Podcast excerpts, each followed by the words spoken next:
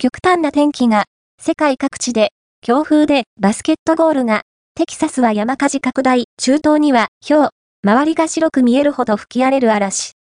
オーストラリアで、小学校に避難した人が撮影した映像。猛烈な風が吹く外は危険な状態。画面の奥で動き出すバスケットゴールが、道路へと飛び出していく。この日、風速は40メートルを超え、飛ばされたものが当たった男性が死亡している。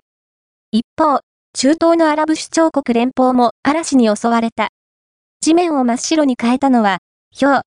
一粒の大きさはビー玉ほどで、当たれば怪我をする可能性がある。そして、アメリカ、テキサス州では、強風が山火事を拡大させた。